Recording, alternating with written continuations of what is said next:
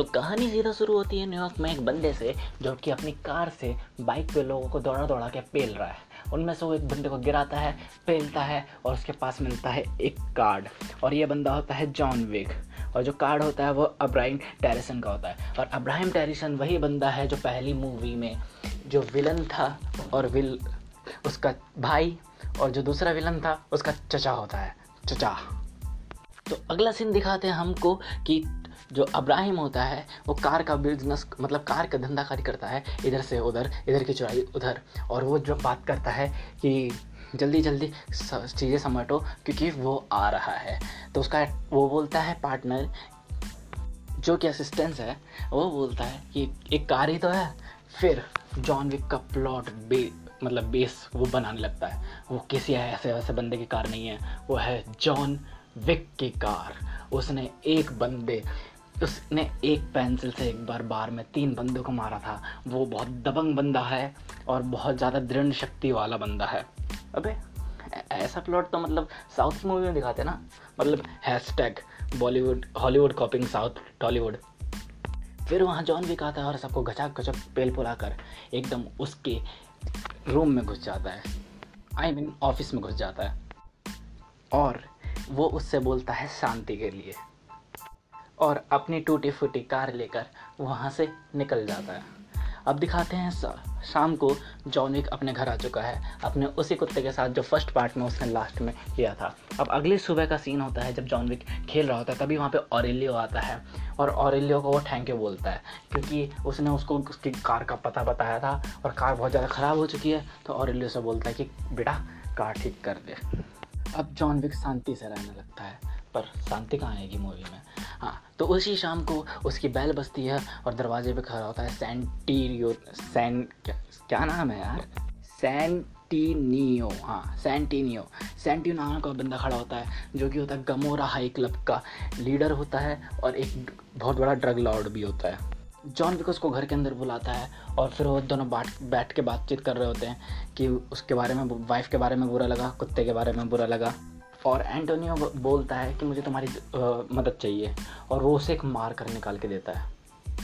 Basically ये marker John Wick के underworld universe में बहुत बड़ा रोल प्ले करता है। क्योंकि हमने पिछली मूवी में देखा था कि जॉन विक को एक बहुत बड़ा टास्क दिया गया था, जिसमें उसने लाशें दिखा दी थी। तो उस, उसने इस एंटोनियो की मदद ली थी और ये ब्लडेड बॉन्ड हो गए थे। ताकि कि अगली बार जब एंटोनियो को कुछ ज़रूरत पड़े तो जॉन विक कुछ भी करेगा उसके लिए। लिटरली कुछ भी। तो जॉन विक मना कर देता है। बोलता है, मैं रिटायर हो चुका हूँ। मुझे शांति से जीने दो। हाँ शांति से। फिर वो बंदा उठता है और वहाँ से चले जाता है। पर शांति रहेगी कहाँ? वो बंदा आता है और सीधा उसका घर उड़ा देता है। और उसका डॉग और वो सरवाइव कर जाता है। मतलब पिछली बार बस बीवी के कुत्ते के लिए सबको मारा था। इस बार तो बीवी के साथ यादें जला दी। अब तो होगा। जॉन अगली से वह भाग कर सीधा कॉन्टिनेंटल होटल में जाता है और वहाँ पर उससे बोलता है, रिसेप्शनिस्ट से कि हाई मैनेजर विस्टन है क्या? तो वो बोलता है कि वो हमेशा ही रहता है। तो ऊपर जाता है और वो उससे बोलता है, इस सब सारे इंसिडेंट के बारे में बताता है। तो वो बोलता है कि शुक्र मनाओ जॉन विक कि उसने सिर्फ़ तुम्हारा घर चलाया, तुमको जान से नहीं मारा, क्योंकि तुम जानते हो कॉन्टिनेंटल के सिर्फ़ दो ही रूल है हाई टेबल के सिर्फ़ दो ही रूल है। पहला, कि किसी भी कॉन्टिनेंटल की ब्रांच में मर्डर नहीं होना चाहिए। दूसरा, मारकर को हमेशा, मारकर की एक अलग ही प्रायोरिटी होती है। तो तुम चूज़ कर लो जॉन विक। अगर तुमने मार्कर को इज़्ज़त नहीं दी तो भी तुम तुम हाई टेबल द्वारा मरोगे। तुमने ये काम नहीं करा तो भी हाई टेबल द्वारा मरोगे, और तुमने एंटीनियो को मारा तो भी हाई टेबल द्वारा मरोगे, और तुमने भागने की कोशिश करी तो भी मारे जाओगे। तो एक सजेशन है कि पहले ये काम कर दो, फिर हो फिर बाद में एंटीनियो को मार, मारना है तो मार देना। तो ये बात जॉनविक मान जाता है। और फिर जाता है सीधा एंटोनियो के पास। तो एंटोनियो बोलता है कि, क्या तुम मुझे मारना चाहते हो? हाँ यही सोच रहे हो ना कि, क्या किस से मारूँ? इसकी पेंसिल से मारूँ? इसके कड़े से मारूँ या किस से मारूँ? तो बोलता है तो मैं तुम्हें अपने हाथ से मारूँगा। फिर वो उसको बताता है कि उसको उसकी बहन का मर्डर करना है। वो भी इसलिए क्योंकि उसके डैड जो मरने मरने के बाद जो हाई टेबल में एक सीट छोड़ी थी, उस पर उसने अपनी बहन को बिठा मतलब उसकी बेटी को बिठा दिया। और इसको वो सीट चाहिए थी हाई टेबल में। तो बेसिकली हमें यहाँ पे पता चला कि हाई टेबल जो सबसे बड़ी ब्रांच है, जिस, जिसके अंदर सारे कॉन्टिनेंटल होटल्स आते हैं। तो जॉन को फिर मानना ही पड़ता है, फिर वो जाता है रोम। रोम में एक कॉन्टिनेंटल होटल की ब्रांच में जाता है वो। वहाँ पे उसको उसका हेड मिलता है, जो एक एक आदमी मिलता है, जो है ना मतलब उसको पहले से जानता है तो वो उसको सबसे बेस्ट रूम देते हैं वहाँ का, रोम के कॉन्टिनेंटल होटल का। अब जो सबसे जेनुअन चीज़ शुरू होती है, वो स्टार्ट होती है। बंदा जाता है शॉपिंग लिस्ट में, और शॉपिंग लिस्ट मतलब शॉपिंग करने और शॉपिंग लिस्ट में जो पहली चीज़ होती है, होता है मैप बनाना। दूसरा होता है कि बहुत जेनविन तरीके से सूट बनाना जो बुलेट प्रूफ हो। और तीसरा होता है गन्स की खरीदारी। तो शाम को रोम की पार्टी में हमको उसकी बहन का सीन दिखाते हैं एंटीनियो की बहन का सीन जो अपने बॉडी गार्ड्स को तैनात करती है। और उन्हें बॉडी गार्ड में होता है हमारा बंदा कैसियन फिर वो बात लेने के लिए चले जाती है और वहाँ पे किसी तरह जॉन विक बच बचा के वहाँ पे आ जाता है। और देखते ही जॉन विक उसको बताता है इसके बारे में। तो अब उसको पता चल गया था कि मरना तय है। तो वो अपनी एटीट्यूड बनाने के लिए एटीट्यूड बनाए रखने के लिए वो अपनी नस काट के सुसाइड कर लेती है। अब वहाँ से जॉन विक निकल रहा होता है, तभी कैसियन और जॉन विक दोनों की मुलाकात हो जाती है। तो पूछता है जॉन विक क्या तुम काम पर हो? तो बोलता है हाँ। उसको इसमें कुछ गड़बड़ी लगती है। तो दोनों एक दूसरे पर शूट कर देते हैं। और जॉन विक फिर वहाँ से भागता है। और उस कैसियन के बंदे उसके पीछे पड़ जाते हैं। तो सबको पट्ट से हेड शॉट दे के भागता है टनल के रास्ते में। और टनल के रास्ते में उसने बहुत सारी गन्स पहले से छुपा के रखी थी। तो सिक्योरिटी के लोगों को भाग, मार के भाग के निकलता है।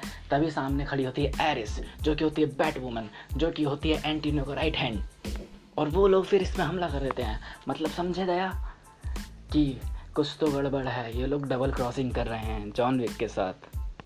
तो एरिस के अलावा बाकी सब लोगों को पट्टे से हॉट शॉट देकर वो बाहर निकलता है, तभी कैजियन से कैजियन मिल जाता है और फिर दोनों में होती है तगड़ी लड़ाई मतलब बहुत तगड़ी लड़ाई और लड़ते लड़ते लड़ते लड़ते बॉलीवुड मूवीज़ की तरह ये लोग शीशे से टकराते हैं और सीधा कॉन्टीनेंटल होटल में और कॉन्टीनेंटल होटल का हेड इन दोनों का के रोकता है और बोलता है, अब मुझे क्या बताना पड़ेगा कि कॉन्टीनेंटल के नियम क्या हैं? तो फिर जाते हैं ये लोग दोनों बार में और वहाँ पर बैठते हैं, क्योंकि कॉन्टीनेंटल का नियम है कि इधर खून खराबा नहीं होगा। तो फिर वो जॉन उसको बोलता है कि, भाई, देख, मेरे को एंटीनियो का मार्कर था मेरे पास, उसके लिए मेरे को ये करना पड़े, करना पड़ा था। तो वो बोलता है, समझ सकता हूँ, पर मैं तुम्हें ज़िंदा नहीं छोड़ूँगा, क्योंकि तूने बेटा मेरे क्लाइंट को मारा है। और ये कह के उड़ जाता है और पीछे बैठी होती है जॉन हमारी बैट वूमेन जो रख रखी होती है नज़र जॉन विक पर। और जॉन विक जॉन विक के पास एक कॉल आता है और उसमें वो एंटोनिया बोलता है कि तुमने मेरी बहन को मारा, अब मैं उससे तुम्हारा बदला लूँगा।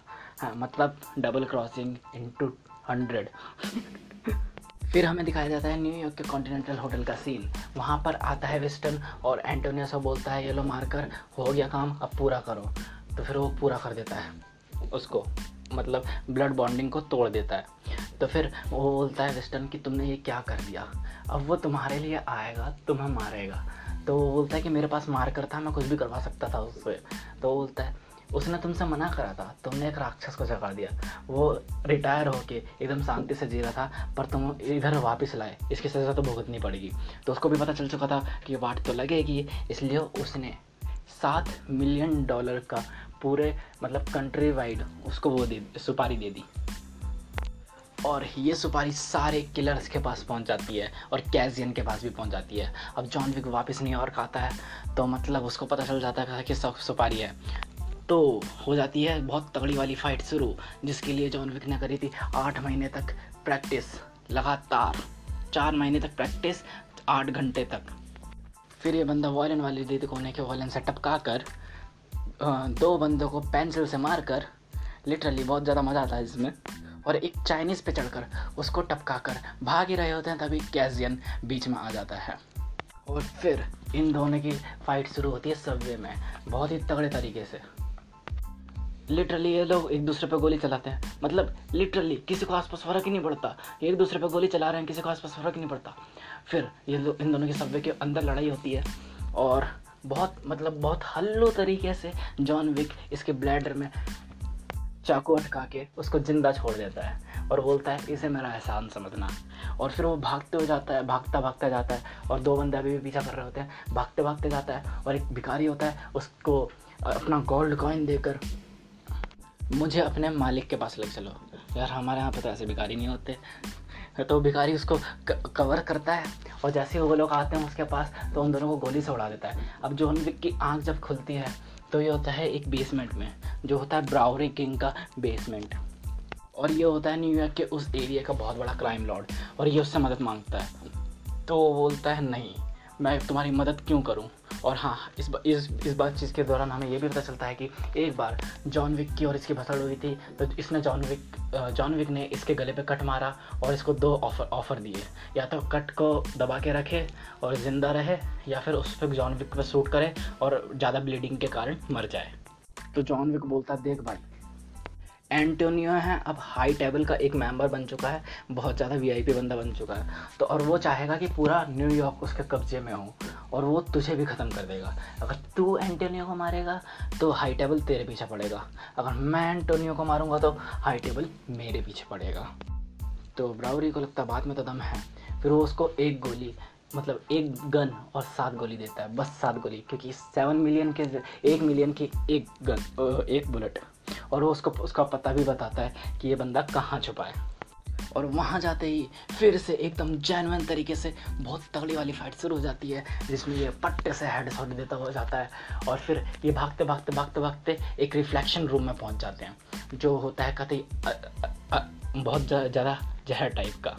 मतलब इतना भी जहर नहीं है मतलब फिर वो उसके पीछे छुप कर, एक मिरर के पीछे छुप कर एंटोनियो बोलता है, लगता है तुम्हें बदला लेने की आदत पड़ गई है जॉन विक तभी वहाँ पे आती है John Wick oh sorry John Wick तो पहले से है हाँ। तभी वहाँ पे आती है हमारी बैट वूमन जो दो बंदों के साथ आती है और एंटोनियो को वहाँ से बाहर निकाल लेती है। और इन दोनों बंदों को लिटरली बहुत आराम से पेल कर, फिर इसकी जॉन विक सीधा बैट वूमन के पास आता है। और लिटरली बैट वूमन को लिटरली हल्लू तरीके से हरा देता है तो इतना यार कॉन्सेप्ट क्यों बिल्ड करा था इसका? चलो छोड़ो। हाँ तो इसको बहुत हल्लू तरीके से मारने के बाद एंटोनियो बहुत सीक्रेट रास्ते थे। लिटरली बहुत सीक्रेट रास्ते से। सीधा कॉन्टिनेंटल होटल के अंदर डाले जाता है और फिर जॉन विक भी उसके पीछे पीछे आता है।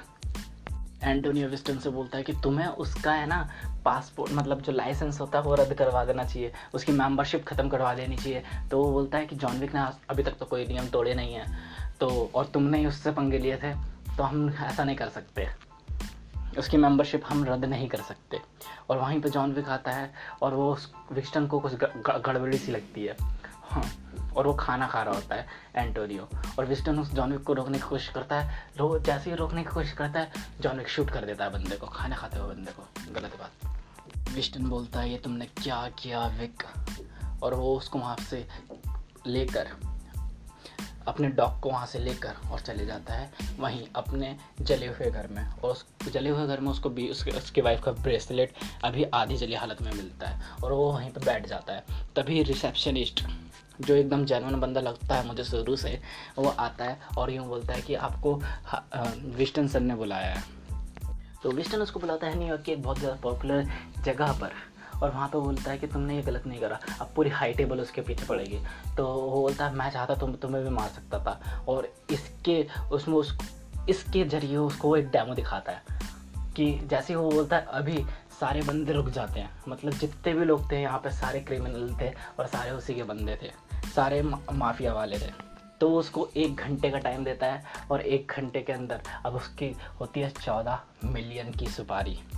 और जॉन विक जाते जाते बोलता है कि सबसे बोल देना, उन सबसे बोल देना जो मेरे रास्ते में आएँगे कि कोई नहीं बचेगा।